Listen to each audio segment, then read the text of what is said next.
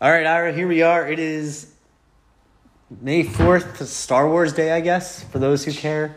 Uh, oddly, like, you know, half of our listening base does care, so happy uh, Star Wars Day to those folks. May the force be with you. May the 4th be with you. That's the, right? The whole thing. Yeah. Yeah, okay. Oh, helping out there. Oh, well. Uh, I mean, I'm just happy that I knew it. I'm pretty impressed with myself there. Uh, as a, not a hater, but just not really a fan of it. And and of those, you know, two fans that listen to the show, and one is a huge Star Wars fan, we have to unfortunately give a congratulations. So, uh, begrudging congrats to, to you, Bibsy, for winning the 2022 Sternum. Uh, 2021. 21, so- yeah, you're right. By Yahoo Conventions, yes, you're right. Yes, no, but it's been a it's been a long while for Justin. I mean, the last terms of 2014. Uh, you know, a couple of finals appearances along the way, but uh, yeah, he got it done. It was a you know a grueling playoff bracket.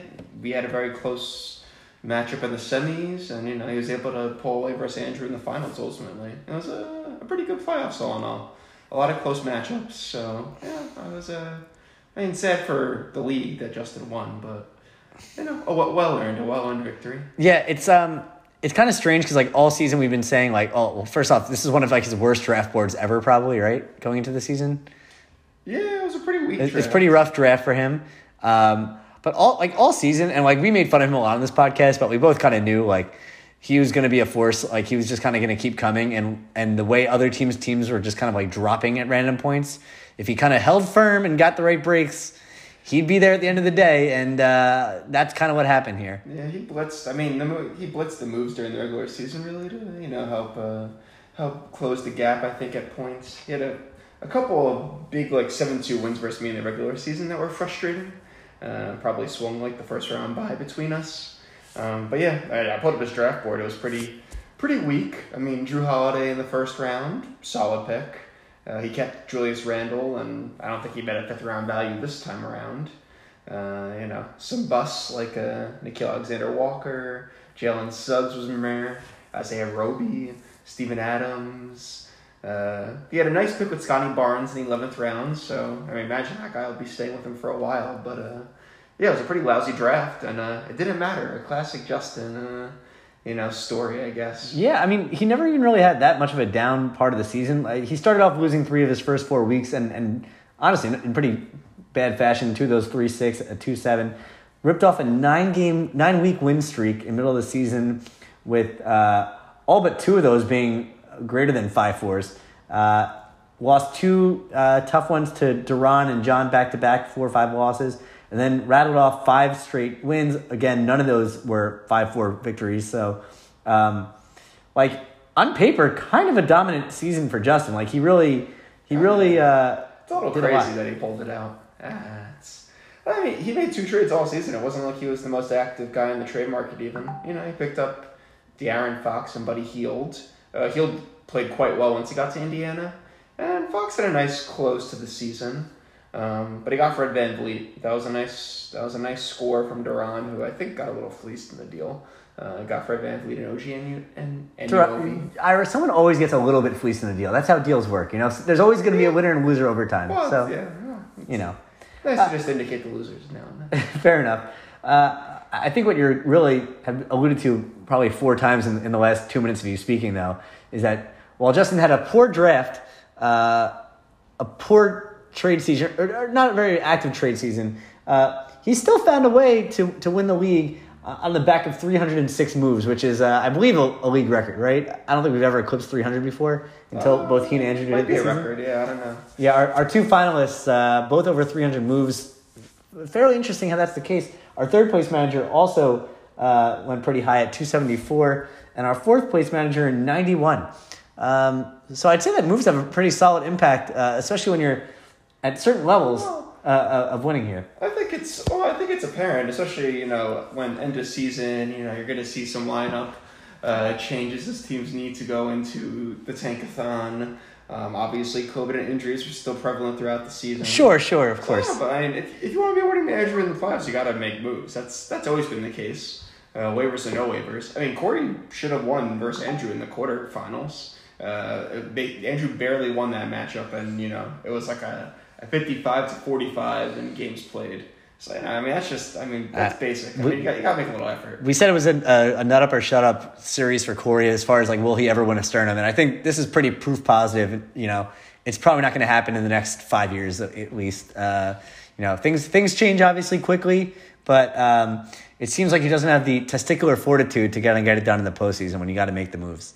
So Yeah, it's a strong roster. Disappointing to see uh, that he wasn't able to do anything. I Uh, mean, yeah, could have been the finals. By the way, you, you could probably hear it through the microphone, but I wish you could all see the smirk on Ira's face when I asked that question about the moves and, and just him smirking every time I add another layer to that, that question and, and, that- and, and the smirk coming out just again know, I just know where Paul wants to go. Well- it's the only place Paul ever wants to go in these conversations. Well, well, you know, let's just let's get there to start. You know, we'll talk about some of the league average finish stuff as, as we go here. But since it's kind of on the rundown here, um, we'll talk about the, the playoff format with waivers. Justin, who is our league champion, just had publicly said that he would rather go to a moves limit all year long than have these continuous waivers in the playoffs. So, I guess what are your thoughts on that? As kind of the last holdout for for no moves limits. Uh, how you feeling there? Well, you know, I feel that rather than putting moves limits in, we should simply have a, a fair starting time to. Like, there's no the there, there's no way to do it in Yahoo, Ira. It's quite. You don't need to do it through Yahoo. I mean, Oh, we've people- already clarified that we don't need to follow Yahoo's rules anymore. Yeah, but how do you? But how do you enforce an issue if someone If cheats a pickup? Does it before six a.m. You just you just cancel a pickup. You penalize the manager, take a draft pick away. We've done this before. It's all the same.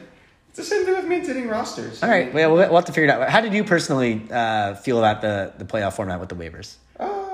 Personally, you know, I find it frustrating, especially like when you're in like a, a spot where it's like the guy's projected to come back in a day and he's in your IL spot, and like in order to activate him from an IL spot, you have to then drop a guy a day in advance. Yeah, that that's that's the IL the IL maneuverability in Yahoo is really getting antiquated, especially with like like you, you would think they'd make some changes to the format just based on like how the league like how the NBA has functioned over the last five years versus the ten preceding it, you know.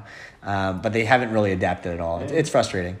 it's tough when a guy's like probable or like questionable, like, and you're you're you're basically just saying, all right, I'm gonna drop a guy and hopefully he's active. Or, uh, but you can't make a wait. You can't make a day of pickup now with this with the uh, waiver format. So Yeah. I mean, I'm happy to put in 20 waivers if that's how you want to play it. I, I mean, what we really need is like we need like how baseball has the expanded roster, like in the the back end of the regular season. We need that kind of thing where like we go from. 15 slots to 20, 25 slots or something like that. That way, and, like you could redraft those last 10 spots and then then make it a free for all. I mean, for, for all for all I care at that point, that'd be a pretty interesting uh, approach to it. Um, oh, I actually like that. I wonder if you can expand the rosters mid season.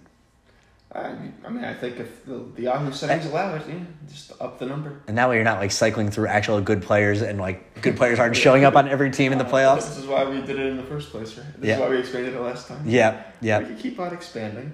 Oh, oh, okay. Well, I'll, I'll I'll think about that and we'll, we'll see if we can do it now that we know that you can make some sort of on the fly adjustments. Um, cool. Uh, let's see what else. Uh, let's talk about the Conley Accords. We're, we're kind of one year in. There's probably gonna be some discussion over it this summer.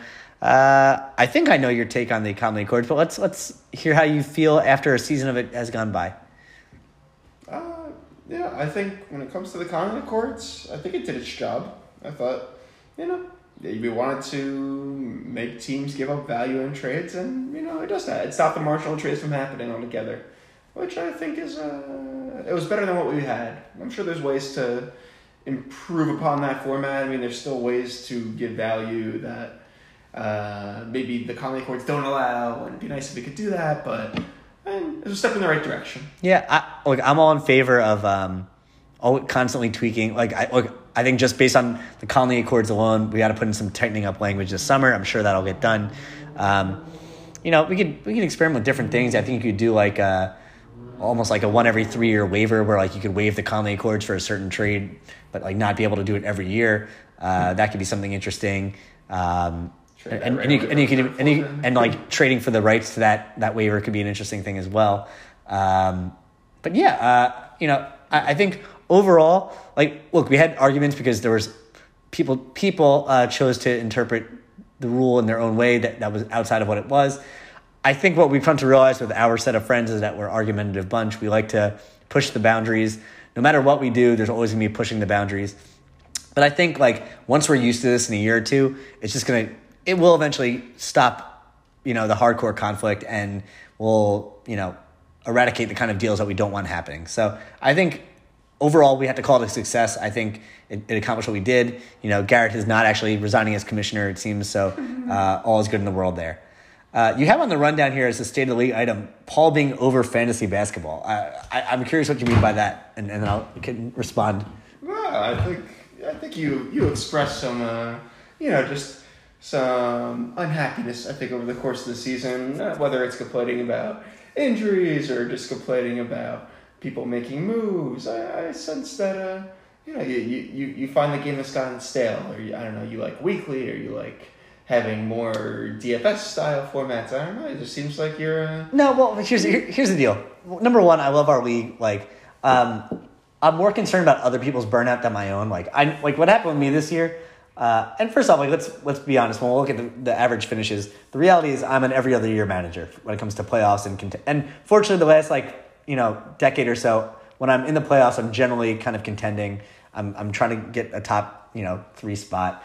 Um, but uh, that said, this was supposed to be a down year. I finished in eighth despite a fairly significant amount of effort. I made 88 moves, uh, which which puts me in the upper class. Uh, I had bad, like, there's certain things you can't overcome. Bad injury luck to your good players, um, and, you know, your later draft picks and, and ad drops not really panning out. Um, I just had the breaks this year, which, which, like, obviously for anyone makes the league less fun. You have guys like Levy complaining. Like, the reality is he's been in that situation that I just described, but worse for the last, like, three, four years now. So, like, it's not that the game has necessarily become less fun. It's just that he's become so bad and like non-competitive. It's not fun when you're not competing. Like that's that's how anything in life is. Um, That's a good you know, way of looking at it. I know there's been complaints from Trevere, like same kind of deal. He has been less competitive, and like this year was a really good example of, uh, you know, he kind of did the minimum, and uh, he made 38 moves, which is actually probably a record for him over the last five years, but couldn't couldn't get into the playoffs still. Uh, I look, I, my my concern always is that people, because I know I'm not quitting, right? I'm going to be here. I enjoy it. I enjoy everything that comes with it. Uh, I'm always concerned that other people are going to find it less fun and don't want to be involved anymore, and then it begins to fold, right? So that that's my main concern. I think we're kind of past the point of like bringing on new people. Like Scott would probably join if people dropped potentially, but like beyond that, we're not really adding new people to this league that from like the outside. We're not we don't have that kind of bandwidth to do so. Uh, and I want it to be our, our core, you know, group of friends here being in the league together. That's what makes it special. So, uh, was I bored of the season probably midway through because I just kind of saw the writing on the wall and, and nothing I could do to get going? You know, I couldn't even make a trade to get like a better second keeper that I wanted. Like nothing went for me this season. It just literally couldn't get anything going. Um, that's fine. Next season will be better. That's my perspective. Um, you know, I, I just hope that that we're doing everything we can to keep everyone else involved and interested. Uh, I think at least I think at least you know seven to eight managers are pretty engaged and enjoying the league. Um, so I I don't think anything is that urgent, but I'm also of the mindset that I like to explore new formats and and you know if there's oh, I've always joked that we should do something like a quarter quell in um, the Hunger Games where like every you know tw- like five years, 15 years, 20 years, whatever you want to do. Like we just drop our format for a year, put it on pause, and like do something totally different for that year as, as our game format, just to keep it fresh. Um, but yeah, like, you know, I don't think it's necessarily stale. I think it's been more challenging with the COVID stuff. Hopefully, as we go, it'll get a little bit easier to, to, to manage and, and um, you know, we'll get back to how it was maybe two, three years ago. And I, I'd say we were kind of in the peak post college years of, of the league. So I, I, I think we- we'll get back there soon. Right, well, I'm glad you're uh, you're coming in a little fresher, a little rosier on things right now. I've had a month off. That's you need the off season sometimes. You just need the off season. True, yeah. It's it's yeah, it's good to step away. Yeah, no, I found uh, you know I was able to adjust my feet, my defeat this season well. I think you know it wasn't the end of the Well, world. you wanted to defeat Ira. That's that's. I mean, unfortunately for you, Justin verbally said that he wants a moves limit, which was the intent of you not winning the championship this year was that you keep your no your no moves limit. But you, you, it's kind of a double loss now. I don't need. I can win with moves. I can win without moves. I, mean, You can't win without moves. I can win without Moves is your lifestyle. You can win, but you're not going to win on a recurring basis the same way. It's just not possible. I mean, I don't know. I, I think in, in, if you're not doing anything in the playoffs, yeah, you're probably gonna have a hard time. But like in the regular season, I don't know. You can build a roster. Look at John Stein, and the guy still hasn't really. I mean, this season's roster was pretty weak for a playoff team, and he still made the playoffs because he has a strategy that makes him competitive. All Yeah, the time. that- this is this is true. This is true. But uh, yeah, no, I guess it'll be interesting. I mean, we haven't hit it yet, but I guess we could say, do any thoughts on what for the managers meeting and uh, we still have to do the lottery. I mean, are you thinking these should be in in person events now, or these all done over Zoom? What's the uh, the best way to ensure? Uh, this is kind of a league question. I mean, do we need to does does change help keep the league fresh and keep people interested? Or does it adding complexity and layers get people turned off and annoyed? Well, I think the complexity definitely turns some people off. Some people like it. Like I think like everything in this league, it's it's basically a 50-50 split, right? Um, I don't know what new rules are going to be proposed this year. I can't see any sweeping changes going on. Um, nothing like no major issues happened this season that like people are pissed about. John's going to keep going on about the same things he's been going on about about you know, like his one issue. You know they couldn't drop Dame or whatever during the playoffs like three years ago. Um, there's always little nitpicks that we can't do sweeping change on. Um, as far as your initial question, which I think is honestly the more important one, as we talk about why the league matters and, and all that, is uh, the in in personness of a lottery or managers meeting. Um, I personally think that the managers meeting was really has flourished in in the Zoom era. Uh, that said, I I do think the ideal is having an event that day. So we do a Zoom meeting, uh, or like honestly, the conference room here is perfect. We could have people sit around a conference table, put it up on the on the screen for the people that aren't there to zoom in. Um, but also, again, it's still harder for those people to have their voice heard. Everyone else is in person to some degree. Uh, it works at work, though. Work doesn't have twelve of us fighting all the time and trying to scream over each other. Uh, but I, I, I think a Zoom meeting works with like an event planned so that we all can hang out. That's what the league is really supposed to be about. You know, getting getting lunch at you know at Applebee's or some shit like that. You know, um, that's what it should be about. The lottery, uh, I think the lottery should just get tacked on to the managers meeting at some point. Uh, we're, we're definitely not going to do it as part of the podcast next year. That that definitely has not gone well.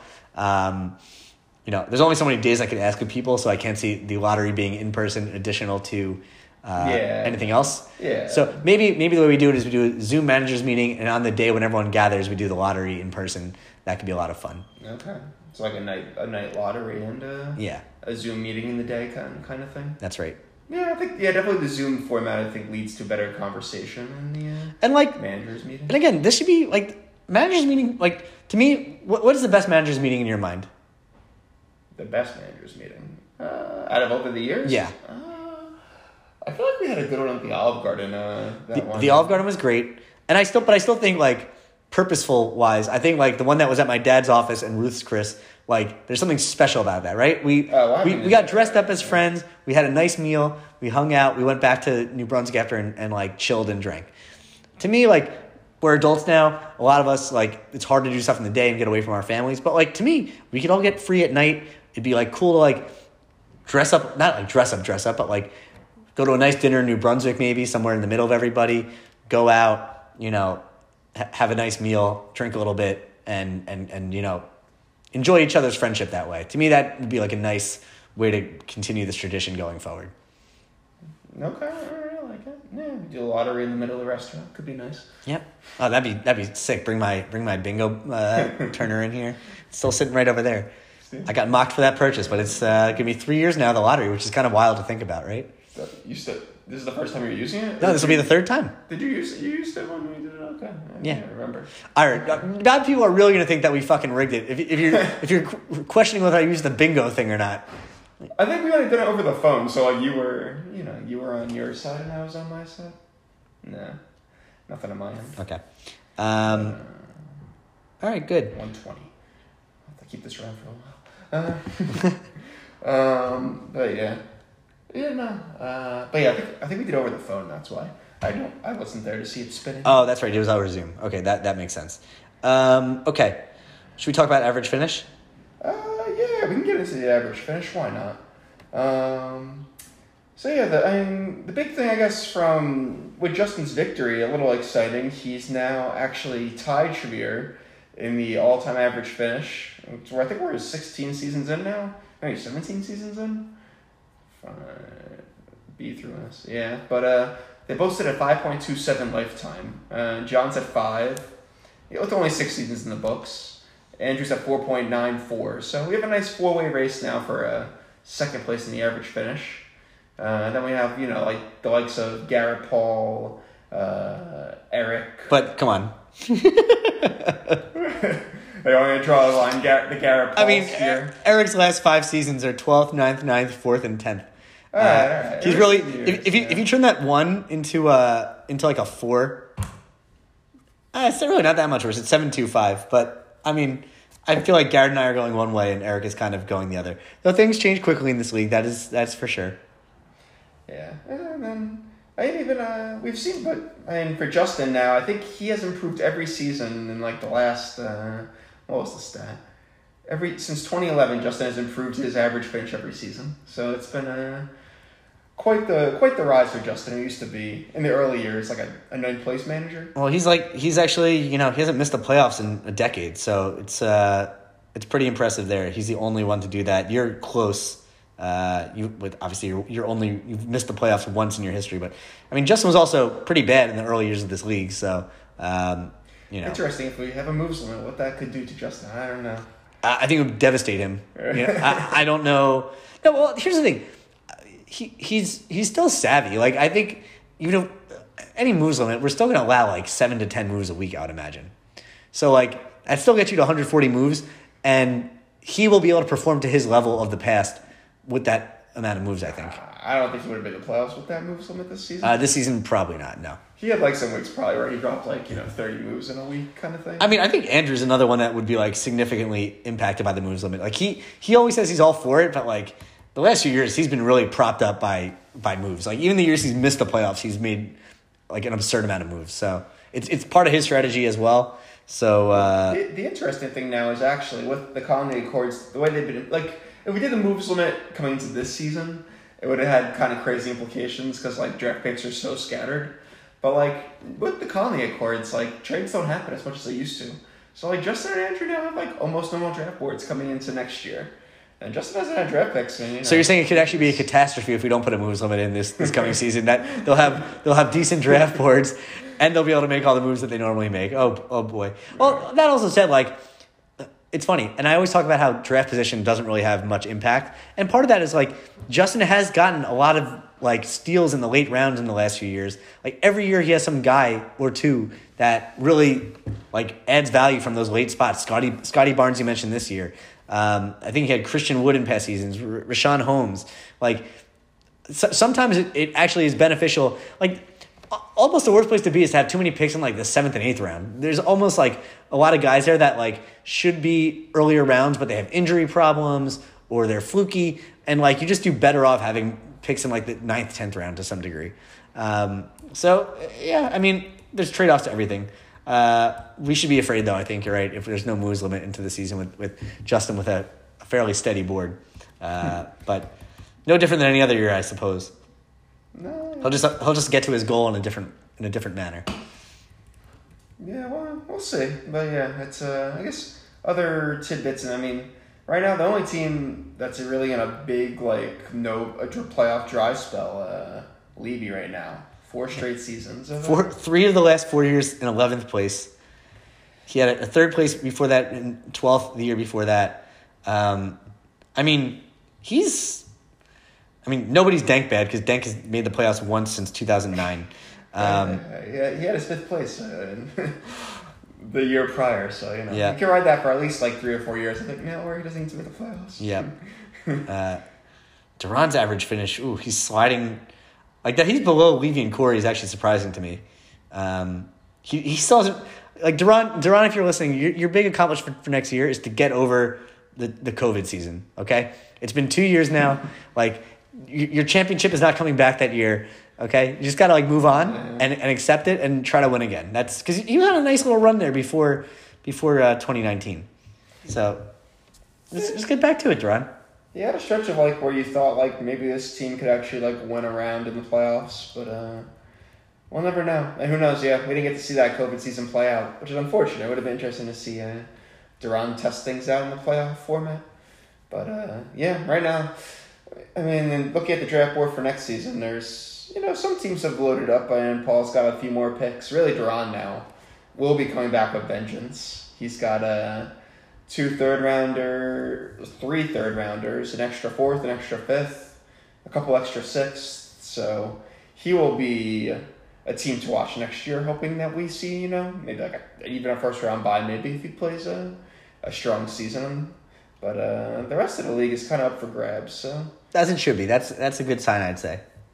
yeah, it should be a nice slugfest. I mean, it's fun when I think get things get topsy turvy and you have like a team like a Dank or an Eric or a Duran loaded because you know that kind of puts them over the top. But uh, Also, there is like more room for like volatility when that happens. Like just like you know, those guys are gonna make some weird deals where they're actually giving up value because they want like they smell the the, the opportunity. So it just makes for a more exciting league when like a bottom feeder is basically like in a good spot. I, I always enjoy that.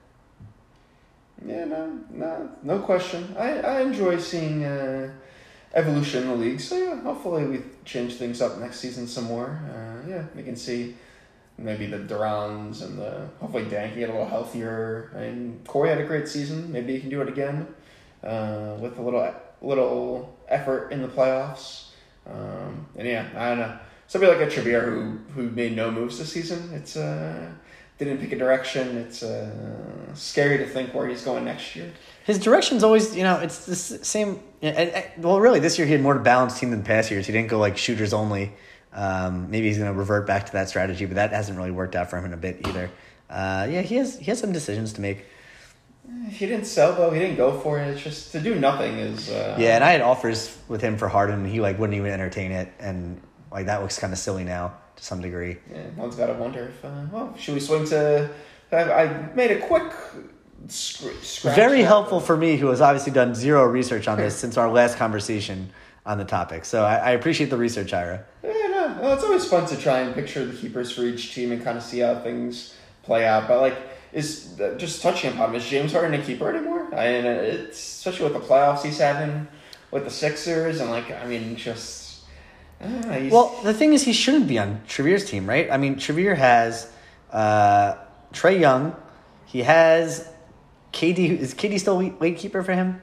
uh, I think at this point it'd have to be a like a first couple round keeper. Okay. Uh, So, I mean, KD proved his mettle this year. He's he's back, uh, in my opinion. Um, he has uh, Kyrie, who like, assuming he's going to play a full season next year, which it seems like he's going to, should be a monster. Like he has you would keep Kyrie. Yeah. I wouldn't personally. I don't want him personally, but like, there's options here. Um, you know, like, I think he's probably a better option than than James Harden. No, I don't know. I mean, I don't know. With the way the world's going, I don't know if I want to keep a Kyrie Irving. Just it's also just bad mojo. I feel like for the roster. I don't know. You have Trae Young still. You you got James Harden. You got Kevin Durant. I don't know.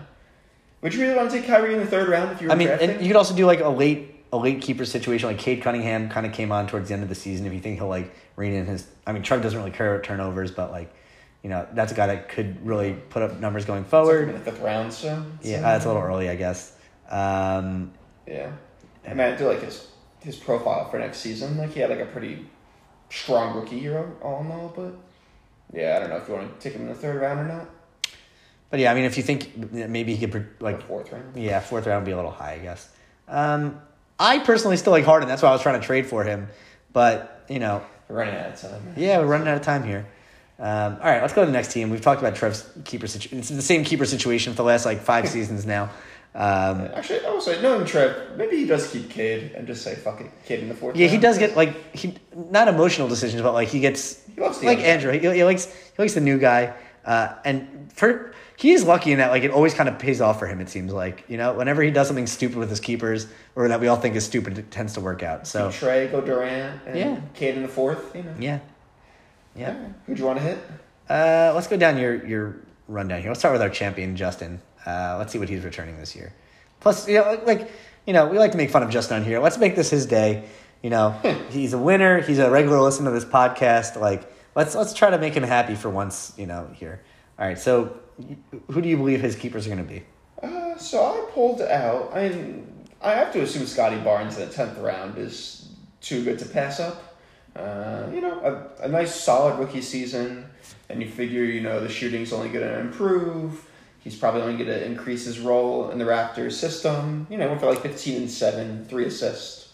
but basically checked every box in the stat. and like good defensive stats, which like I mean for a rookie, like everything he's doing, and a guy who like people weren't so sure about what he what his role would be and all that. I mean, he's really kind of flourished. I think it'd be insane not to keep him in that late round. Yeah, might, I would say he has Fred VanVleet also. I, I might be a season to fade on Raptors. I feel like just because Nick Nurse really overtaxed these guys throughout the season. Like they all played like minutes in like the high thirties. So I might. I think I wouldn't go Fred VanVleet. I think I'm trying to go towards like Domantas Sabonis now in Sacramento, and maybe I still go Donovan Mitchell. I know it's you know not not a not a popular choice right now in the NBA, but the guy puts up made a big steals boost. He puts up the scoring stats always, strong percentages, lots of triples. Um, I don't know whether he's in Utah or New York. Uh, he should get what he wants. And like I think either way, he's like no matter what happens with him next year, he's probably gonna be happier than this year. He he won't need to ice out his center anymore, so maybe his assists will go up. Um, so I, look, I think Mitchell's a good player. I think he made a little bit of a mini mini fantasy leap this year. Um, I think he's definitely keepable over over VanVleet. Uh, another guy I, I targeted in the uh, keeper trade market that Justin didn't want to part with, or Dur- no, Duran didn't want to make a deal with me and then trade him to Justin. So uh, thanks for that, Duran. Um, but uh, yeah, I think I think Justin's going to be in a good starting place this year, uh, especially because of that Scottie Barnes pick. Sabonis, um, be interesting to see in his new role he's going to have an opportunity to get more blocks and steals. If he does get that, I think he's a like a lock keeper pretty much, uh, along with everything else he does. So. Yeah, he's, he's unique for a center to be giving you know pretty much stats in every category. Is uh, it's rare. And Sacramento, they have no, I mean they have De'Aaron Fox, but they just got Sabonis. He's gonna have plenty of runs still. Totally agree. Uh, let's go down the line here. Let's go to Andrew. Yeah, I should say uh, as I was looking at his draft results, another interesting option could be uh, he has Desmond Bane in the fifteenth round.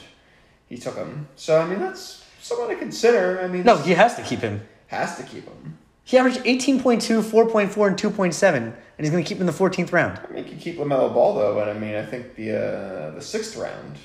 Yeah, but that's classic like value. Like you- you will never replace that value in the 14th round. Like you could, you could. If he made the draft LaMelo in like the f- third or fourth round, To to keep, yeah. But he's worth, but he's worth that value. Desmond, you'll never find Desmond Bane value in the 14th round. Eh, and, and And this is me who was ignorant about. Desmond Bane's that good? Also, I mean, you should just ask the question. I mean, he put up 18 points and had three three pointers, but Like, is your question? Could he run his own team by himself? I don't know, but that's not going to be the case next season.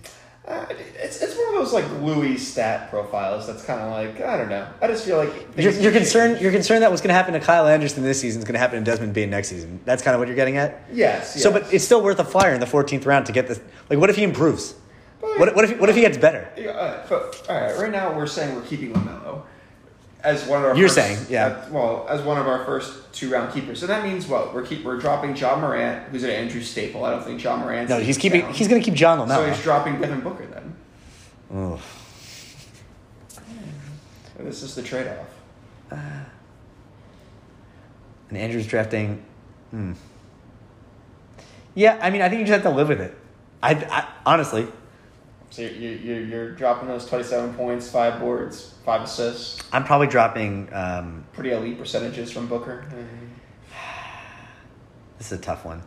I mean, if anything, I might drop. Drop Ja. Me too. I know. it- Well, I know. We both were like, Andrew's not dropping Ja, but um, I know Th- this is a tough one. You can't drop Lamelo. Uh, who are they hiring as a coach? Do we have? Uh, the they were actually linked to D'Antoni, so Okay. uh, oh. Jesus Christ! Well, he definitely can't drop. Which is like just going even more in on like what this team does already offense. Oof. Mm.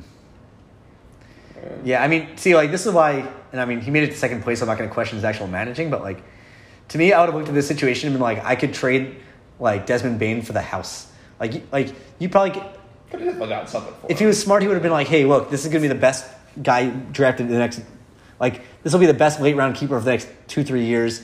Like, give me, give me two quality guys and uh, and a pick, and he could have made it worth worth the while. Uh, yeah, he's gonna have a hard decision. Um, hmm. Yeah, to me, I think he's gonna. oof. Booker's a hard one. To, you can't just get rid of Booker though. I don't know. It's tough. I guess we'll see how, how Booker's hamstring is, is being talked about, and and all that. Uh, and, and maybe he thinks about which which one of these guys is possibly more re- recapturable in the in the third round, and maybe he goes that route. Uh, but I, I think he's going to keep Bane. That's my that's my hunch. No, yeah, yeah. No, I think the uh, the late round keeper is is hard to get away from. I think, yeah. Yeah. Just you know, when you see that number in that name, that's nice. But all right, let's swing next to uh, Duran, Okay. who I picked Dejounte Murray, uh, Jamal Murray as a tenth rounder. Yep. And I think the best next best thing on this roster is Jerami Grant. Um, no belief in Ben Simmons. Right, yeah. I, think we should- I- I guess we should have we should mention his name. Ben Simmons is available. And, and that's it. That's it. We don't talk about it anymore. That's it. Uh, sorry, you said Dejounte Murray, uh, Jamal Murray, uh, which, by the way, like Duran, I know the Shy Turp name is great, and I'm all about keeping like historical names, but you might just got to do like the brothers Murray as your name or something like that. Um, okay, so sorry, who is the third guy you had him keeping? Or is, Murray said a Grant. Yeah, I think Jer- it's Jerami Grant, right? I, mean, Yeah. I guess you can go Jordan Poole, Uh, but Jerami Grant, 19.2, 4.1, 2.4. Not great supporting stats this year, I believe. eh, there were the, the supporting stats were okay. I just don't know. Like as that team keeps bringing in guys, like he's gonna fall. Like he's just not gonna touch the ball as much. Uh, he had he like should have got rid of him two years ago, uh, or like at least this, coming into this past season, he should have got rid of him. Uh, maybe you keep Brook Lopez like as a no he, he like you just assume that if he's healthy, he's gonna put up numbers again. Uh, oh, Kuminga, he's not gonna play enough yet. Swaggy Poole, I mean that's that's probably the guy. I'd keep him over Jerami Grant. Yeah, Yeah. I, mean, I think when did Poole go in the draft? He might. I think Poole was also a late round. Um, Poole's a ninth rounder. All right, not that good. I don't know. I, I, to, to me, between Poole and Murray, you're gonna get like you're gonna get a second round value guy. So you just Well, you just bet on the two of them. Yeah, I mean, you definitely have the score in there. Um, so I mean, the guards will be coming in strong if you keep Poole. Yeah. I mean, figure if the. I mean, I guess Klay's more of a factor next season, but hard to say. I don't know. I don't know. Look at the playoffs. It seems like everyone's everyone's eating there. It's just like honestly, if he's coming off the bench, he's just gonna be super efficient, which is not which is like a good thing for our fantasy league. Yeah. So I think that's where I'd go. Um, yeah. pull.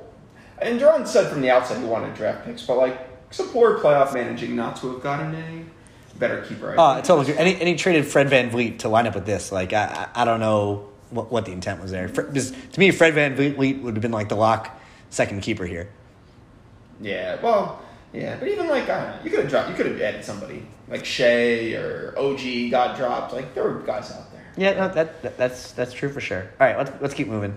Yes, uh, I think next up we had Eric's team. He's got top two. I think are pretty clear with uh, Luka and Tyrese Haliburton in uh, Indiana, which might even be a better system for him than he had with Sacramento. It seems like Rick Carlisle's just Mhm. gotten over his old geezer ways and is just letting the the young point guard run the ship for once. Um, This team looks stacked with keepers, no? Like, or like options. He has Ayton, who like we got to see where he winds up. He's a free agent this summer. I think he'll wind up back in, in Phoenix. I mean, and if Chris Paul's there, he's going to keep putting up numbers. Um, you know, Jalen Brunson, another potential free agent. Uh, like that guy could explode next season. That, that, that that's a risk, of course, too. Where did you take Jalen Brunson? I don't think J- Jalen was un- not undrafted? drafted. So he'd be a ninth round. He's still worth that flyer, probably. Um, That's why I have I have Jalen Brunson being the keeper on this team. yeah, I think it's got to be. I mean, honestly, I guess keep Ayton in the third round or something. And to me, like maybe you take Ayton over Haliburton just for positional diversity, but like you could probably grab where he's drafting, he could probably grab Ayton in the third round, you know, or, or someone like Ayton. yeah. Yeah, Haliburton, no, 15 3, 4, and 8 2. Yeah, you got to keep those guys. Yeah, he's in good shape for next year. That's what I think. Uh, got to draft a little bit better next season, but uh, I think he's right there. Yeah, I guess Tyler Herro in the eleventh would be No. another keeper option. No, not really. All right, all right. Kind of like a Jordan Poole. Uh, anyway, all right. Let's keep moving. Another this this team I find to be like a very interesting one is uh, Dan's team. Uh, A lot of, lot of decisions again. Yeah, some big decisions here. I mean, this team, this roster has never got off the ground this season with Yeah. Zion. I mean, refusing to play. Um, Paul George, you know, kind of saying midway through the year, like, "Yeah, we rest up for the playoffs," and then came back, and he looked amazing when he played. But like, how much is he gonna play? Um, you, you have Bam. Bam will be definitely a keeper. Yes, Bam is Bam is the lock on this roster. Terry Rozier had a great season. I mean, three triples, 19 points. I don't know why we're still doubting Terry Rozier. Why are we still doubting Terry Rozier's ability? Because what I He's mean, good. Because in Charlotte, what is he in the pecking order? Fourth. It doesn't matter. That, that's the concern. Everything all right over there? Looks like 116. Uh, 10 minutes away. All right.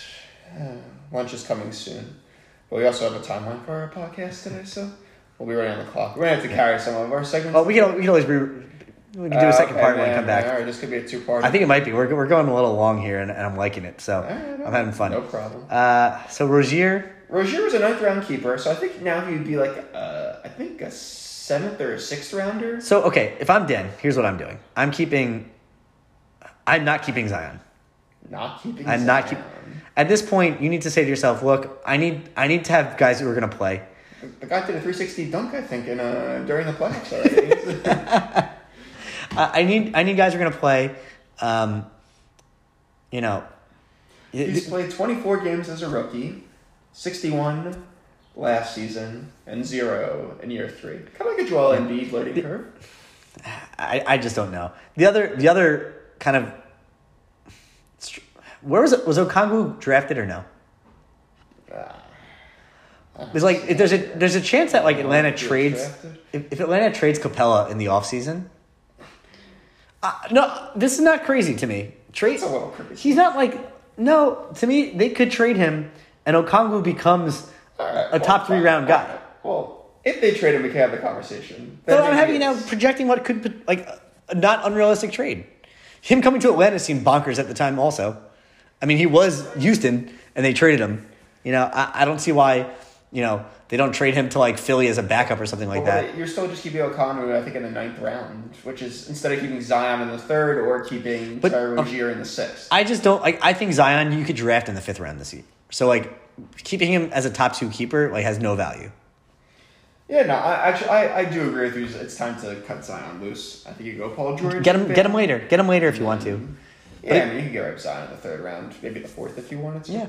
Uh, yeah, I, ma- I imagine Duran uses one of his picks on Zion if uh, if he's sitting It there. feels like a Duran guy to you. well, just like yeah, so many early picks. Like Yeah. that's the kind of swing you take. Yep. Uh, kind of like Chavier's draft with Kyrie. Yep. Uh, this season. Uh, who was next in line? Uh, my team. I mean, I think I was not going to reveal any secrets. Uh, let's move on. Uh, well, I mean, I'm. I mean, there's a. I guess we'll see second keeper. I mean, it's kind of. I have like options again, like Shea, or I could go with like uh, Khris Middleton, Pascal Siakam. I think I'm leaning Nikola Vucevic. Right I. I was gonna say Vucevic is like a sure thing as it comes in fantasy. I feel like for like a decade now, it seems. Um, I don't even think he's been around that long, but like it, it just feels like he's been an institution. And uh, even going to a new team this year, he just puts up the same numbers every game. Never really injured long term. Just a, a ste- steady, steady hand. Uh, so yeah, and hopefully his influence can get AD to uh, you know be on the floor and just uh, give me some first round value this season. yeah, sure, definitely. Uh, Anthony Edwards, a late round keeper for you. Yeah, that's no question. Yeah, yeah. I mean, What round do you have him in? Uh, let's give me a ninth round keeper. Very nice, So, very yeah, nice. It's a good place. Uh, Garrett's team, who's you know we're, we're kind of linked at this point, our two rosters. Um, he's keeping Tatum, obviously, who's you know kind of ascending, I think. And uh, I, I, I think we have clarity now. The, the, the He won that trade, yeah, yes. he won that deal. Well, I, I won the trade. Wow. Garrett came in second place in the trade, and Andrew came in a distant third in the trade. I'd say. I got I, I got, got everything. I didn't give up anything in that trade. I know, you just got a fourth rounder, right? They just paid you to. They arbitraged me. Like they, they're like, do you, do you want to be part of an arbitrage? Oppor-? Garrett literally came to me. He's like, Paul, you like being involved in weird trades. I'm like, Garrett, you're giving up more value than you need to for no reason. But okay. Anyway, Yeah. I'll stop ranting. It's, it's guys like Garrett that make people think the trade market should be a lot easier than it is. uh, but yeah, so Garrett is, despite Karl-Anthony Towns' challenges in the playoffs, I assume he's still going to be kept for next season. Yeah, yeah, yeah. Um, you yes. can't base you can't base fantasy based on the playoffs. It's very dumb. Yeah, well, some managers might, but yeah, I wouldn't recommend it. Dumb managers. uh, who else? Um, where's Garland drafted? He he went like in the fifth round, so I, It may still be worth it. I, I doubt it. He he acquired Gary Trent Jr. from me to, with the intent of keeping him. He would be a twelfth round keeper. Um, we should mention this roster does have LeBron James, but also Gary doesn't have a third round draft pick right now, so Right. he would have to make some maneuvers to you know acquire a pick to even keep him. Who do you have as the second keeper? He has Tatum and KAT. Oh, Tatum and I- duh. It's a pretty. Low, I mean, he could keep LeBron. I don't know. He, LeBron had six games last year. I mean, are you convinced he can exceed that amount next year? It's No, I think you have to let him go. Which is kind of is this the first time LeBron is not going to be a keeper? uh, I think it might be I think it might. Be. In his be, yeah. entire. Wow, th- this is monumental. Uh, yeah. Now that Garrett hears this, he's definitely not keeping him. Maybe maybe Leo come calling. I don't know, but uh, yeah, no, it's, it's. I mean, he also has Zach LaVine. It's a loaded roster, so like this roster is letting some real nice, uh, nice guys go back into the draft. Levy should come here and offer to like swap future draft picks to get one of these keepers. And, well, should we go to Levy now? or maybe Duran should, but yeah, uh, yeah, let's hit Levy. Um, Brutal, Oh, like literally atrocious. Oh, hey, Levy did a good job at least. He got Giannis. He grabbed Chris Paul off the waiver wire when Yep. Garrett cut him loose. He actually ended up playing uh, in the regular season again when we thought he was out for the year. Yeah. Um, so he has Giannis, he has Chris Paul, he has Evan Mobley, who's you know looking like I don't even think we really realized it until like it was mentioned to him recently.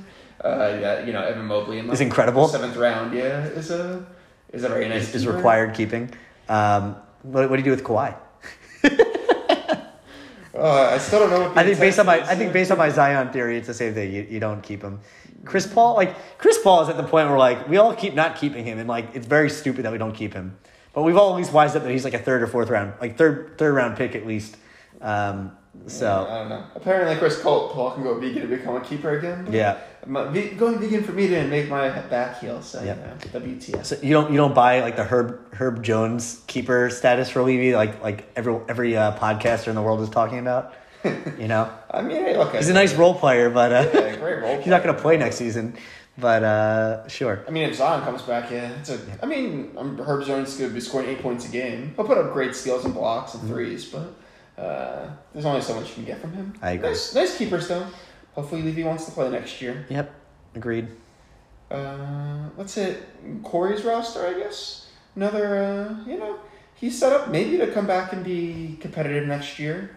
Um, Oh, I think definitely, yeah.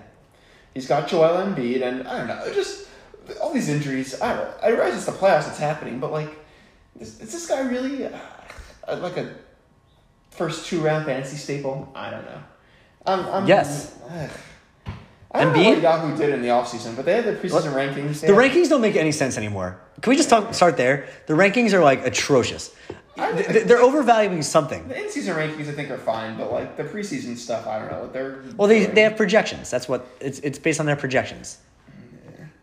Yeah. I don't know, but I mean, this team's gonna keep like, unless he wants to keep Jalen. Look at Joel's last month, Ira. I mean, the dude's fucking incredible. He puts up stats, but just the health is always gonna be an issue for this guy. I don't know. We'll He's been pretty clean health the last year or two in the regular season. Eh, That's this all- regular season, he was good by his standards. He was the number two ranked player in Yahoo. I don't think he was number two ranked. That's what I'm saying. Uh, let me see. Uh, let me. I think the stats have changed now with the off season. Okay.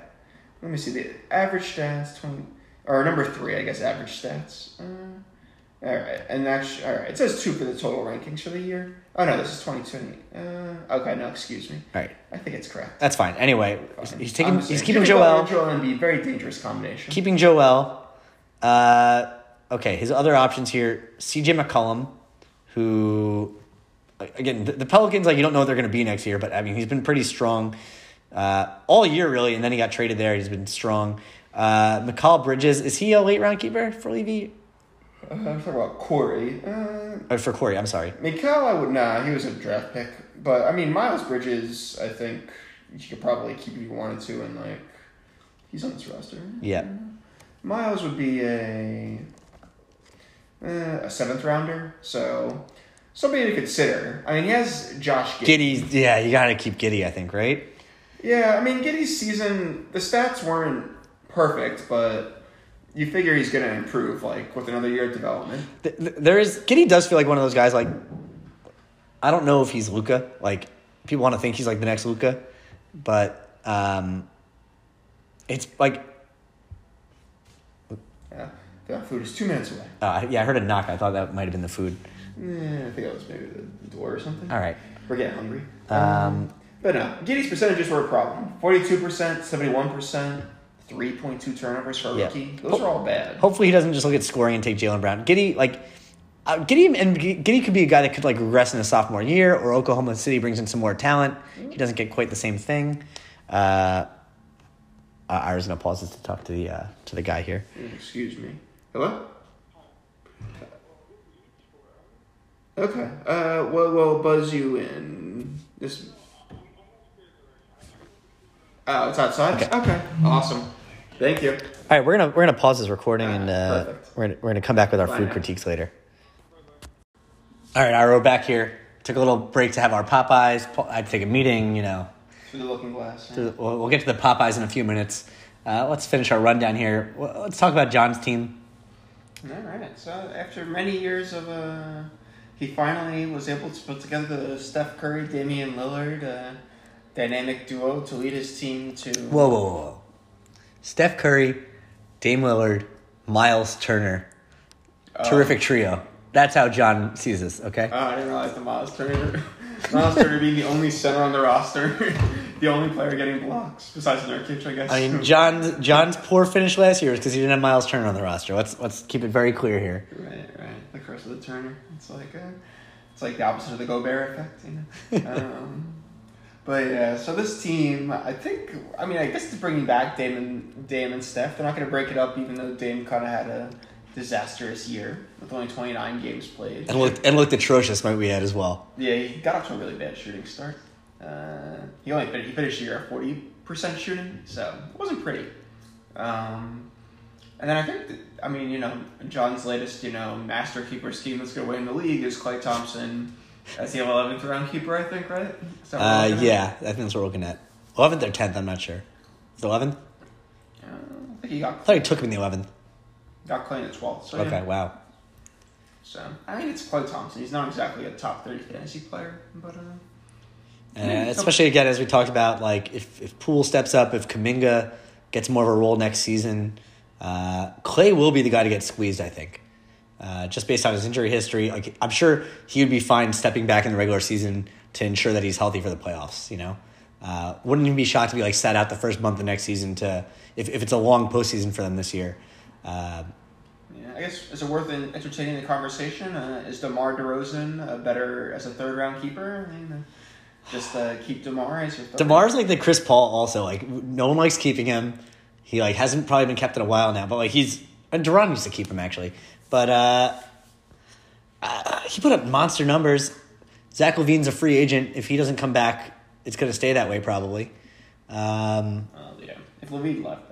that'd be. Yeah. I was surprised if LaVine, leaves. yeah, me too. I think he finally like he's just at, some point you have to you see yourself in a good situation after not being in one for a while. You just gotta you know take a little bit less money if that's what it comes down to. Yeah, I mean, he's not getting too much of a pay cut, but like in today's league, like you can leave anyway. You know, Yeah. get your money. You know, you're on a good team. Maybe it's not the championship winning team, but it's a lot better than what you had. So, but yeah, I mean, I don't, I don't think you can do it with Demar. I mean, excellent season, but I don't know. I guess you still stick with Dame. Are there other? Where was D'Angelo Russell drafted this year? Mm, I think he was an earlier. Uh, Russell was a seventh rounder, That may be your flyer. Take him in the sixth. sixth round over Klay. Nah, eh, I think you still got to stick with Klay. I probably would as well. Um, yeah, that's probably the shot. That's probably the choice. You want Lauri Markkanen? No, I definitely don't. I definitely don't want Larry. Marketing. No, definitely not. Definitely not. Al Horford was earlier in the draft. Uh, but again, like Time Lord is there. Like Yeah, things can change. Al Horford. See, like this, Yahoo's rankings are fucked, man. Al Horford was ranked 35th for the season. I mean, yeah, You tell me- Year. Tell me he's the 35th best fantasy player this year. You have to appreciate like the number of games the guy played. Uh, I guess so. I guess so. Stuff works. I know. Yeah, health first. I, I, yeah, health first. I mean, it's also efficient. The reason Justin's team did so well this in the playoffs was he finally was efficient, which is like it's kind of like underappreciated in fantasy. But if you can actually make it so still efficient, If you could pull it off in both efficiency category, all, all three efficiency categories, and all- it's very much easier to grab two stats. I, I'm with you there. So, but yeah, I mean, no, I wouldn't be grabbing Al Horford with the 35th pick in the draft. But you know, there's something to be said for like a stable guy that you grab at like 50. You know, that you know he's going to just be a plug and play. Yep. All right, let's hit the uh, final team is your own, Paul. Uh, another year of Nikola Jokic wasted. Um, Uh, I wouldn't say I wasted last season. I came in third. alright, well, yeah, I guess, I guess, yeah. That was nice to see. Well, you know, when you have the top fantasy player by a country mile, you know, you kind of hope that uh, you at least give him a playoff appearance. I know it was a tough season. Literally, the entire team fell apart around him this year. So uh, Bradley Beal injured, uh, teasing for a long time, then wound up ending the season early with surgery. Uh, never really got in a rhythm when he was healthy, to be honest. Uh, shooting very poor. Let, us look at these percentages. These were pretty bad. Uh, yeah, he shot. 45%. Uh, oh, which is just below his average. Thirty percent from the like he averaged one point six threes a game, which like not what you think of when you think Bradley Beal. Uh, that's thirty percent from three, which is five points lower than his like career worst. Uh, scoring took a pretty big dip. Yeah. I mean, 23 points from a guy who was going for over 30 two years prior. Uh, so yeah, it was definitely a setback. Turnover stayed high, steals went down a little bit. Like it, it was just a rough season. Like to the point where I was trying not to keep him. Uh, I didn't really get moves. Like I could theoretically keep Robert Williams as my number two keeper, not feel terrible about it. Who would be your third, your late keeper then? Uh, Chris Duarte is an option. Franz Wagner's an option. No. Dinwiddie, Dinwiddie's an option, depending on what happens with Brunson. I think. I don't know. I think you're. I think I'm stuck though. Yeah. I think I'm stuck. Hey, Franz, Wagner is not. Jalen Smith. no, I'm kidding. Moses Brown, the breakout's coming, right? I, I have him on the roster. You got Pokusevski and OKC. I have a lot of guys that had like a good Yeah, week. I have a lot of guys that had a good week. these are the Garrett five percenters all over again. Yeah. Uh, Clint Capela, you know, tough Well. season. Yeah, maybe if he gets traded somewhere where he could just be a pick and roll lob man and like they use him a lot. Uh, He still wasn't awful, but just yeah, I don't know. yeah, like he, from being dominant to like. Uh, to being a little bit subdominant, which is like the blocks weren't really there as much this year. I think, right? Is that Yeah. accurate? Let's see. What uh, he averaged 1.3. one point three, but that's down from two the previ- previous year 1.8, 1.5, 1.9.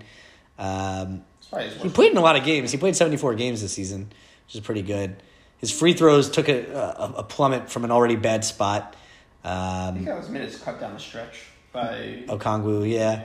So like you know, we'll see what happens. Um, there's a world in which I I don't think Beal's ready to come back, and maybe I keep Capela too.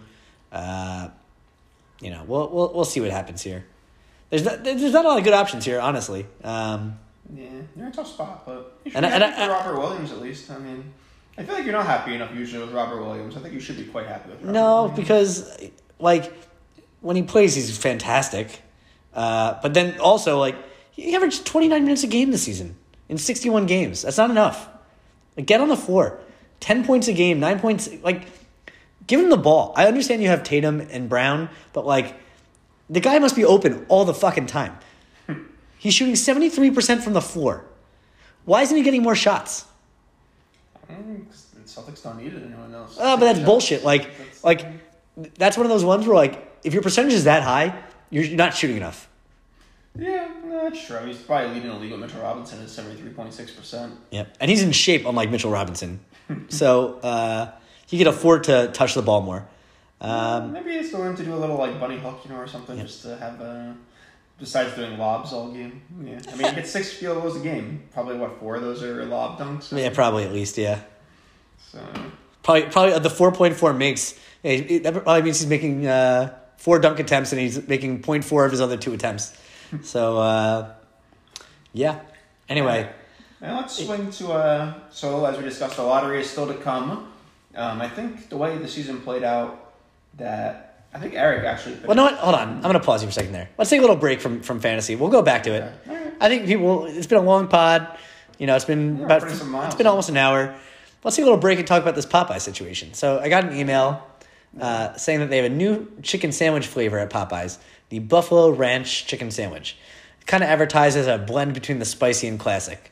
Uh, we just tried it, uh, and neither of us that impressed. So I'd say hold your money, right, Ira? Yeah, I mean, I would say if you know if you have somebody who's really scared of spiciness, it's a, a good opportunity for them to uh, get introduced to the world of spice. But I mean, this is like you know, trying to take your like sixty year old parents and like telling them like you can handle spicy, like, and like you know, this is like an apple one. Like Shabir would find this to be like repulsive, I think. But yeah, it's uh, a lot of sauce. A lot of sauce that tasted like nothing. Yeah, you really had to. Yeah, I don't know. You had to like really Like- find the epicenter of sauce. Like you found the wet, you found the wetness, but there was like no taste to it. It's not not Yeah. not great. Uh, also, the main thing is that they didn't use the spices like in the chicken that they use for the spicy. Which like the spicy sandwich has, I believe, some, some yeah. Okay. Yeah, we fucked up the order. We didn't get our biscuits, so that was disappointing. We didn't fuck it up. It's Uber Eats. They fucking scam you. It was Uber Eats. When you order through Uber Eats, they like take the biscuits off. It's fucking bullshit, and they charge you more money for the whole thing, and they put a delivery fee on. Jokes on them. We had a twenty-five dollar off coupon or twenty off coupon. We still, we still, what do, what do we want to paying for this? We paid fifteen bucks. Okay, we would have been better off still had you just. Oh, you, you didn't drive here. You, you biked. Yeah, I, I thought about like picking up and putting it in my bike seat, but I don't know. It would have gotten pretty cold uh, Yeah, probably. biking along the Hudson. Yeah, we would have saved money still, probably. Well, I definitely would have saved money if I picked it up. Yeah. Oh, oh, Oh no, it'd been like oh. it'd been like eighteen dollars, but we got biscuits. Yeah. When you get a biscuit online, it's like two dollars a biscuit, which is like I'm not paying two dollars for a biscuit. I'll go walk over. And we'll pick up some Grand's biscuits from uh, Kings. All right, let's get back into it. Well, and this is our last uh, fantasy discussion before we have another little bit of shenanigans, I guess. Okay. Yes. Yeah. Well, we should. So, well, just run through the regular season finish. Uh, despite his best efforts, somehow, uh, I think Levy fucked this up and like didn't wind up getting tenth place even for like the best lottery odds. It actually wound up falling to Eric. They tied, and I believe that the tie went to Eric for tenth place. Okay. So he has the best lottery odds. Um, Oh, he's in a real nice position then for next year. Well, I mean, there's a lot of hot names out here. I mean, so we'll see how the, lottery balls shake out, obviously. And you know, I think uh, I think John got the sixth seed. So last year, sixth seed won the lottery. That was Dink. So I mean, right now the best players available. I just pulled some of them. We have LeBron, Kyrie, Fred VanVleet, uh, Zion, maybe, Kristaps, Rudy Gobert, DeMar DeRozan. Uh, who's uh, who's Zach LaVine should be available. Yeah, who's standing out to you? I think it's all going to be about roster fit. roster fit. um, right? And, and and who the draftee is. Like Eric's a really good example. If he gets the first pick, uh, you look at potentially Doncic, Haliburton, and Brunson, and you say he doesn't need. Well, you can either say I want to go all in on the guards and like suffer through like the rotation of mediocre bigs all season, or conventional wisdom says you you take a stud big man here and then like worry about the rest later. Um, and maybe that's maybe you gotta go for a blend and get like a Pascal Siakam for him. Maybe you like maybe he says I'll take Ayton and run it back that way, um, right? Like it gives you the option there. Uh, but then like maybe he says I don't trust Ayton after this year. Maybe I want Valanciunas. Um, but like you know maybe I want Miles Turner or Gobert to like really solidify. Uh, but uh, then you have someone like me who I'm like I have, you know Murray, Jokic, and Robert Williams, and I'm saying I, I need like a true point guard on this roster. I'm probably gonna be looking at someone like Fred VanVleet, maybe Mitchell if I think the role is right. Um, you know, maybe SGA, uh, Garland if you know the, Cleveland's whole guard situation is always wacky and c- confusing and doesn't make sense to whole opening tip. But you get the idea. I think I think it's really this year going to be come down to fit more than anything because like you look at this list here, you made like a list of twenty guys and they're all pretty good, and I think they'll all kind of stay at that level. Uh, Kristaps, I don't really know why he's on this list. Uh, He's Uh, great when he plays. sure. Um, but like you know, I think it's really gonna be about fit, projection, and as always, health. You know, so I think I, I- I don't think there's a lock first overall pick as there's been in the past year. Maybe Kyrie, uh, assuming you don't need another guard. But what again, like that's as much of a lock. he never plays. But that's as much of a lock as there is on this list. He's the he's the best fantasy player on this list, assuming he plays. Uh, I will agree with you. If everyone was playing all season, yeah, probably Kyrie is the best prospect you could get here. But I mean, you know, I mean, I think There's a case for everyone on this list. There's a case for every single guy on this list, There's except case, for uh, probably Miles Bridges and and Desmond Bane. So, by the way, you have Desmond Bane here as a third round target, and you're telling me Andrew shouldn't take him in the 14th round? What are you talking about? I, just listed them. I'm just I'm listing the players. He's gonna get nine rounds, uh, eleven rounds after his he's valued.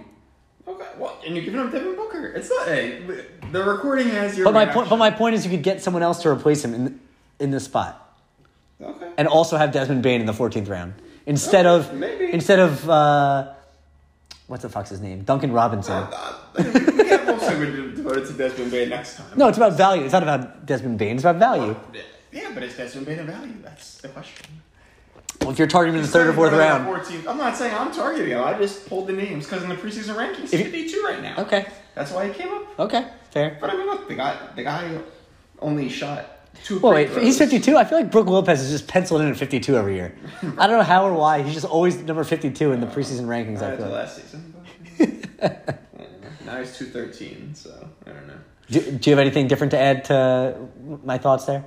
No, yeah, I think. I mean, it depends on your team if like you have three healthy guys that you're starting off with or not. But you know, for me, I don't fucking need to take a, like a Kyrie or a LeBron and Or PG 13? yeah, and deal with like you know chances of them missing half the season being like 50-50. Also, I don't think I've ever called Paul George PG 13. I just, like, like, I saw it there and that's how you wrote it. And, and like, that's the first time I've ever said that. And I feel disgusting, actually. You're Disgusting. It's a stupid nickname. I kind of like it, but Ah. You like a you like CP3 a problem for you, or you're fine with that? No, because he's CP3. He's always been CP3.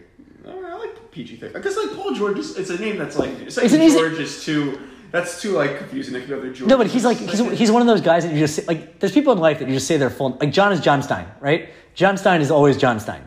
Paul George is always Paul George. Generally, I guess generally if it's like a uh, a one syllable first and last name, those people tend to like be those like that's that's what you call them, you know.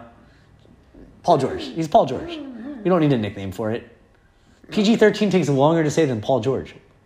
It's not about speed. And it's not clever. what It's like- not clever. it's if I wrote like George or I wrote Paul in this rundown, you wouldn't be able to. If you said PG, if you said PG, I know what you're talking about. PG, Yeah. Don't know. could be confusing. You could have like could be Gary Payton, you know, Blake. Griffin, uh, you know. Eh, I just eh, eh, give us some time. Okay. Next podcast, you let us know. Okay. like If you like it or not. All right, will do. I think I'd like like maybe like a Rudy Gobert personally or something like that. Uh, that could be my first target if I was going first. Uh, you and you alone, my friend. I'm not scared. Hey, I've, I've already won with Rudy. I'm happy to do it again. But yeah, him or Miles Turner. I, those are like two like fairly healthy. I'm starting to get the impression that Gobert's gonna be one that's traded, uh, and I have I no idea what. That, yeah, he should go to like Portland. I feel like Portland's like just been missing missing a center for like a decade, basically. Well, they had Nurkic, but I mean, yeah, Nurkic is always hurt and stuff. That's a good trade. what Nurk for go? They wouldn't do that. Why not? What do they want Nurkic for? Because they still need a center. They need a lot more than that. Throw in, I don't know. Well- you get through, through Josh Harden. Probably have to throw in like another one of your, like the guards or whatever that they have. The younger players, like little. Where did Josh did Josh Hart wind up on Utah or No, he went from Portland. Pelicans to Portland and Okay. part of the CJ deal. didn't some of those guys go also to Utah in the Joe Ingles deal?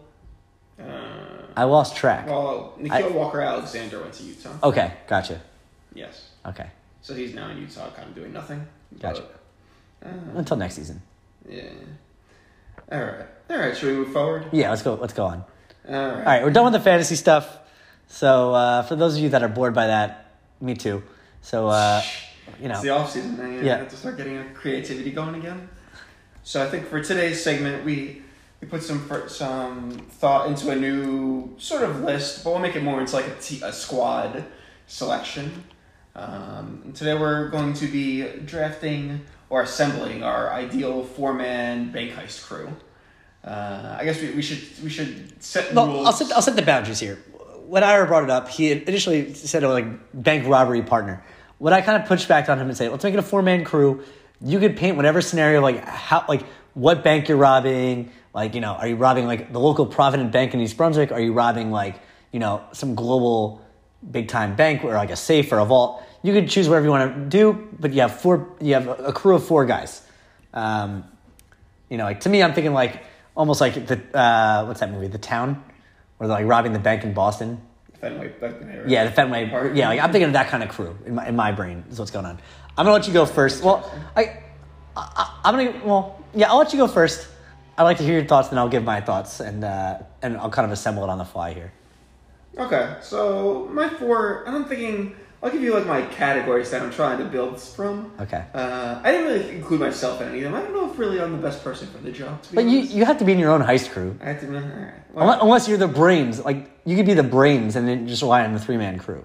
All right, all right. I guess that's fair. Um, all right, so I'm picturing like four categories. I'm thinking more of like a traditional bank heist, like uh, opening the Dark Knight or something. you know, Gotcha. like Uh, totally. That, that's all I got to say. We all know what you mean. Yeah. Okay. So you know, I want like I need my driver. You know, who's going to be like with the vehicle should be able to you know take out incoming forces as necessary. Um, I want like my front man who's going to come in. I'm expecting more of like a.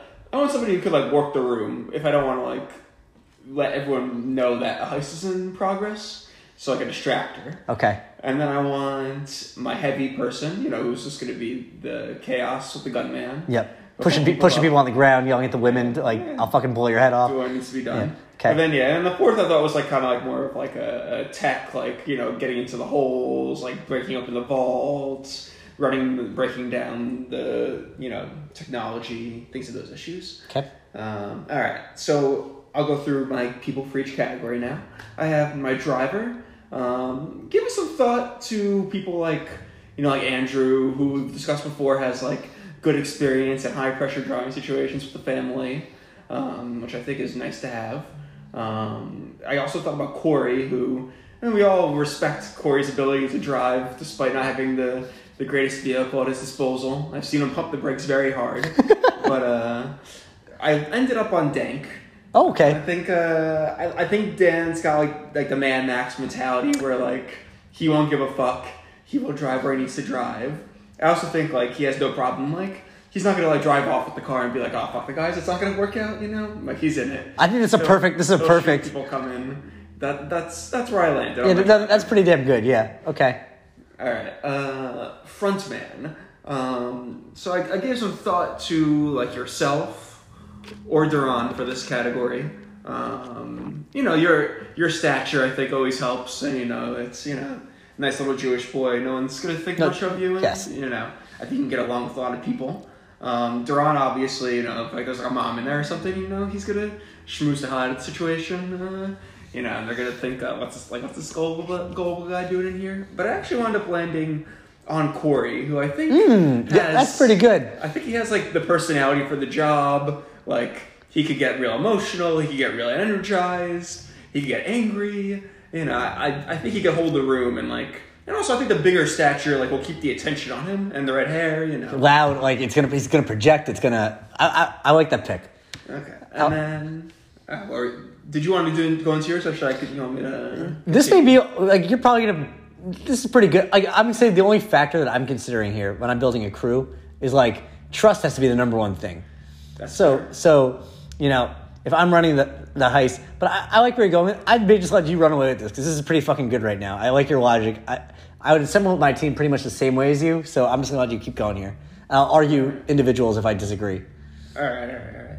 Um, all right. Next up is the heavy, um, and gave some consideration to Trevere just because I think he's you know uh, superior athlete in good shape, strong, um, could do some damage if it came to you know like hand to hand. Um, yeah, and then you know he's the Indian guy in the group, which I think you know adds to adds to the role a little bit. Oh, so I- Intimidation factor. I'm just I'm just happy to see you being uh, influenced by the fast movies. You want to bring some diversity to your squad. You, got, a, Yeah. you got a redhead, a normal, an Indian guy. Like you have good diversity good. If it winds up a heist situation where we need to bond with the you know the people we're holding up, it'll probably be good that we have diversity on our side. Sure. Yeah, they'll sympathize a little more. Okay. Yeah. Um, also, another not, another contender was Levy, and I've seen him in paintball. The guy, the guy definitely has a mind for you know operating the guns and everything. He can do dual weapons. You know, he's good with the gaming, quick quick fingers. Um, you know, I think he's the silent type. He kind of has like. You know, like, like we know Levy too well, so like, we don't take him seriously. Well, But I think I mean, I mean, for- here's the problem. The problem is in any actual scenario, he's gonna fold immediately. You can't trust him. Right. Well, this, You, this can, you, is you can't. He can't be the selection here. this is part of the conversation where it's like, what, what's the goal of heist? Is the goal that we all get out alive? Is the goal that we With get- the money. With the money, is it just that I get out alive with the money? Because like I don't think Levy's got my back end of the day. You know, like Your whole. Your, okay. This is where see. This is where I come in. The goal of any heist is to have all members successfully get out without any major injuries, other than you know cuts, scrapes, bruises, maybe a broken bone. Everyone gets the amount of money that was pre-promised at the beginning of, of the of the heist. That is your objective of any heist. okay, all right. So it's a, it's a full team engagement. Absolutely, you need to. It's a team. It's a team sport heisting. All right, you- hmm. it's not. You're not. I mean, what you just described. If you're trying to get away with the money yourself, I'm not trying to. Well, that. I'm saying if that's what you're trying to do, you're either the Joker or you're Ed Norton in the Italian Job, and you don't want to be either of those guys. Okay, then I'm, then we're committing you to an institution. That's oh, yeah. okay. Yeah, that's fair. That's fair. Yeah, we're horrible people robbing a bank, but we're not robbing each other. You know, we have our principles. a, a small side uh, at this hap- work happy hour last week. Someone asked me if I'd ever seen the Italian Job, and I'm like, seen? I, I saw that in theaters. Like that was like everyone our age saw that movie. Like that was a huge movie. I wasn't a kid that asked you this, or who was? Uh... Well, like I work with like younger people, so they're like 22, 23. Okay. No, you know what heist? uh, No, what heist movie? The Italian Job, and I'm like, yeah, like have you seen it? Like, yeah, we all saw it. Like, All right. So after our conversation, I, I think I have a good feel for him, but I decided I wanted my heavy to be Eric. Actually, at the end of the day. oh yeah, yeah, I'm I, I'm with it. Yeah, I, I, I just feel like there's like a good level of like he's very in shape. I think you know. I think he could do anything that needs to be done in the situation. I think he's gonna have my back. Um, and, you know, like things are gonna have to get violent in there, and you know, I just feel it's. I think the the person who's most likely to go down in the job is probably your heavy. So like, hmm. uh, Oh, yeah, okay, don't say anymore. That's that'd be mean. But I'd also say add that he's very even keeled generally, so I think he'd he would make a good heavy in this situation. Yeah, I think he's not gonna he's not gonna yeah. he's not gonna be the guy like you know sometimes you get a heavy that's like shooting people for fun and for sport. He's only gonna do it if he needs to do it, but he'll do it when it needs to get done. I think. Right, right. Yeah, like an assassin mentality, like Yeah. a mercenary. Yeah. Okay. All right. And then the last role I had, like I said, I don't think I fit well in any of these, but I guess if I had to be like, you know, kind of like the tech, the the person who's gonna like work the vaults, like gonna go through the gutters, like climbing the ceiling, uh, you know, the AC ventilation system. I mean, I thought, you know, I consider like a Garrett or a Justin, who I think are more suited to this sphere out of any of them. But like, like I can see your skepticism, like. Uh, it, probably neither one is up to the task. Okay, let's just start here. The least suited for a heist in our in our friend group is Garrett. He should have been thrown out from considering. Justin? I don't know. Yeah. it's it's pretty close. It's pretty close. Did you know what did it for me? I had it as Garrett in my head, but then I was picturing Justin climbing through the through, through something, and I, now I'm just laughing. We almost made it through a whole podcast without being mean to him. We were this close. it's a compliment that we don't think that they're gonna rob a bank. You know, I mean, I think I could do this job personally. Um, see, when you said tech, like when we were texting about this, I thought you meant like the guy sitting in the van, like on uh, I the laptop, making sure. I'm, Yeah. I'm picturing like in the bank. You're like maybe they pull out a laptop and have to like you know get around the system. So that that is generally the lead of the crew is doing that part. They because they have the, the skill to get into the into the vault if that's necessarily, or like to persuade the person with the key, like, and they're like bagging it up. That to me is honestly the least skilled job. I, I don't think it requires a high amount of skill. It just uh, requires diligence, and you're gonna maybe need to shoot somebody too. yeah. Other than the true heavy, that's like out in front, making sure the cops don't come by. Like that's the that's the person that like has a has a big responsibility to. Would like, this tech person also be the one? This would also be the, or I guess the front man would be as one that negotiates with like the cops or whatever. If like we're in like a stand-up situation. That's my impression. Yeah, they'd be talking to the negotiator. okay, all right. So now, now my brain is going a lot to um, inside job, Yeah, yeah, yeah, yeah. which is which is I think really where how your mind is going for this we're getting into negotiations, I don't know if I want Corey as my as my lead negotiator. Uh, this is a fantasy basketball podcast. the guy's been fleeced in more deals.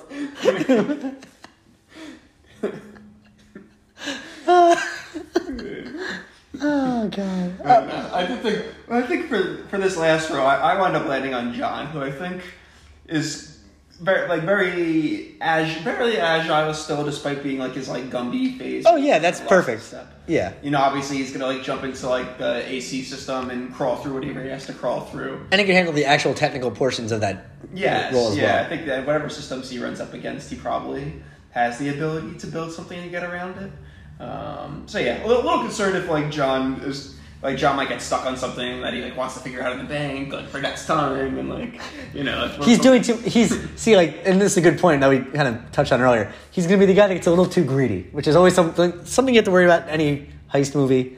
Um, you know, not sure if you saw Baby Driver. Like that's a big theme of that movie. Like just getting a little too greedy all the time, and, and, and wanting a little bit more. I could see him like, oh, like while I'm in here, like why don't I like steal everyone's social security numbers from the bank, and like he winds up red flagging you guys, and you can never, and then you won't get caught because of that. You know.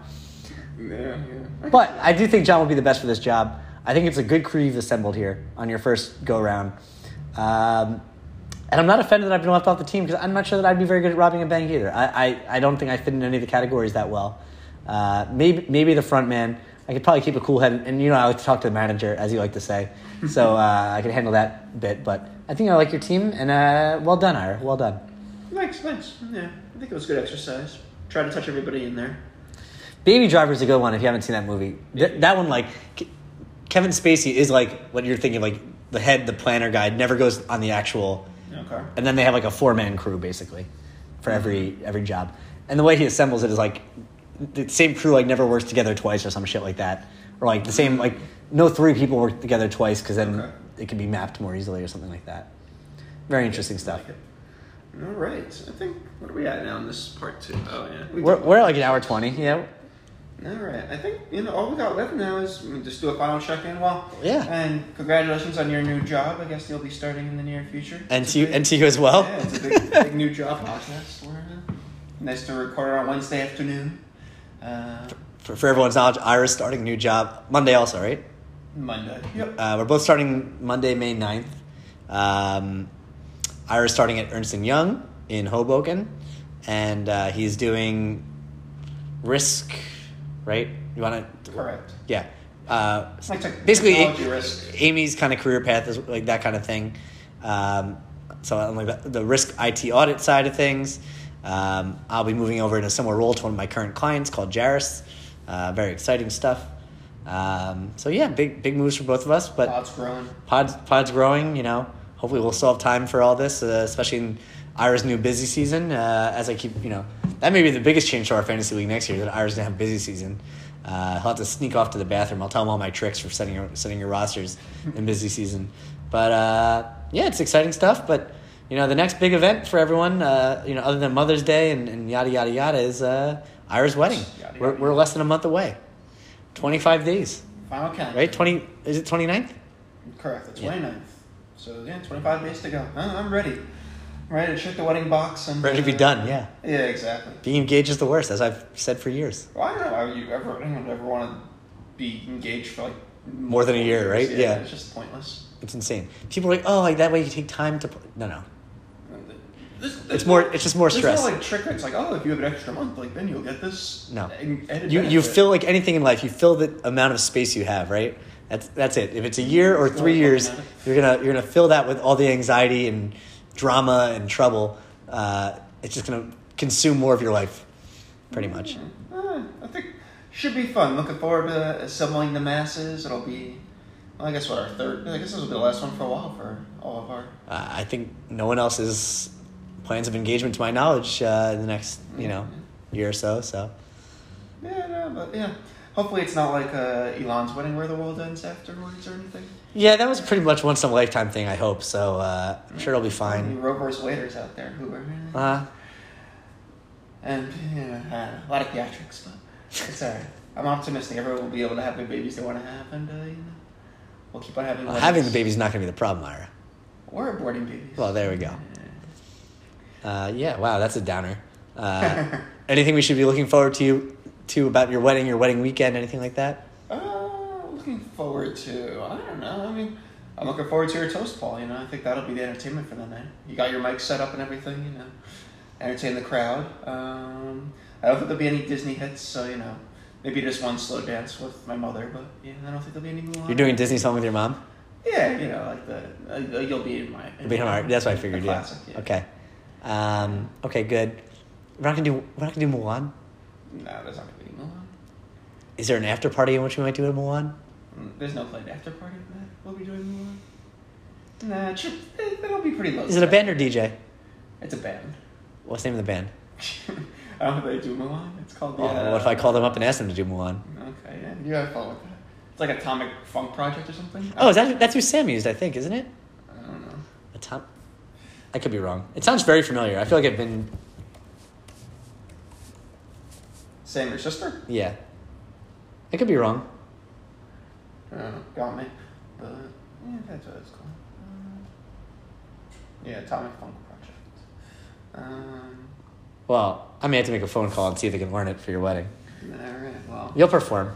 We'll, we'll take your we'll take your mom out of the room for a minute. if Leia lets get out of there alive, but you know, uh, Well, see what you're gonna see is that like all these little things that like right now she said like, it's gonna I'm gonna be mad if this happens on the wedding day and you're like oh, like I gotta worry about that. It all goes out the window on the wedding day. Once you're once you're in the moment, like this is what I this is what I'll, my advice I'll give to you. St- you like to think a lot about what's go, you know what people are thinking, what's going on around. Just live in the moment on your wedding day. It's like the only chance you ever have to like truly be in the moment. It's like about you. Don't worry about anyone else. Just like make sure you and her are having a good time together. You're together. Like everyone's celebrating you. Just enjoy it because it's never gonna happen again. And it's a very special time. And and the more in the moment you are, the better it is. Don't worry about anything else. Don't worry about the little details that are going wrong because it's gonna. It happens at every wedding. Uh, by the way, did you get hundred percent RSVP to your wedding? did I get hundred percent? Yeah. Are Yeses? they all in? Yeah. Uh, what do you mean hundred? What's your What's your uh, rate of acceptance for your wedding? Uh, my rate? Yeah. Uh, there's a reason I asked this question right now. I can pull it up quickly on Zola. Give me an approximate. Uh, I think we invited like 145 and Uh-huh. we have like 120. What did I? Okay, Amy and I told you before this wedding. No matter how many you invite, there's a run a certain rate that will not come, even if you think that every single person is going to come. Everything we've been telling you all this time is, is just knowledge that you acquire as you go through all this. What I'm telling you is just try, try to be in the moment, enjoy it, and, and make it the best day. You know, just be there. Don't worry about the little shit that goes wrong that will inevitably go wrong. Some flower's gonna get fucked up on the table.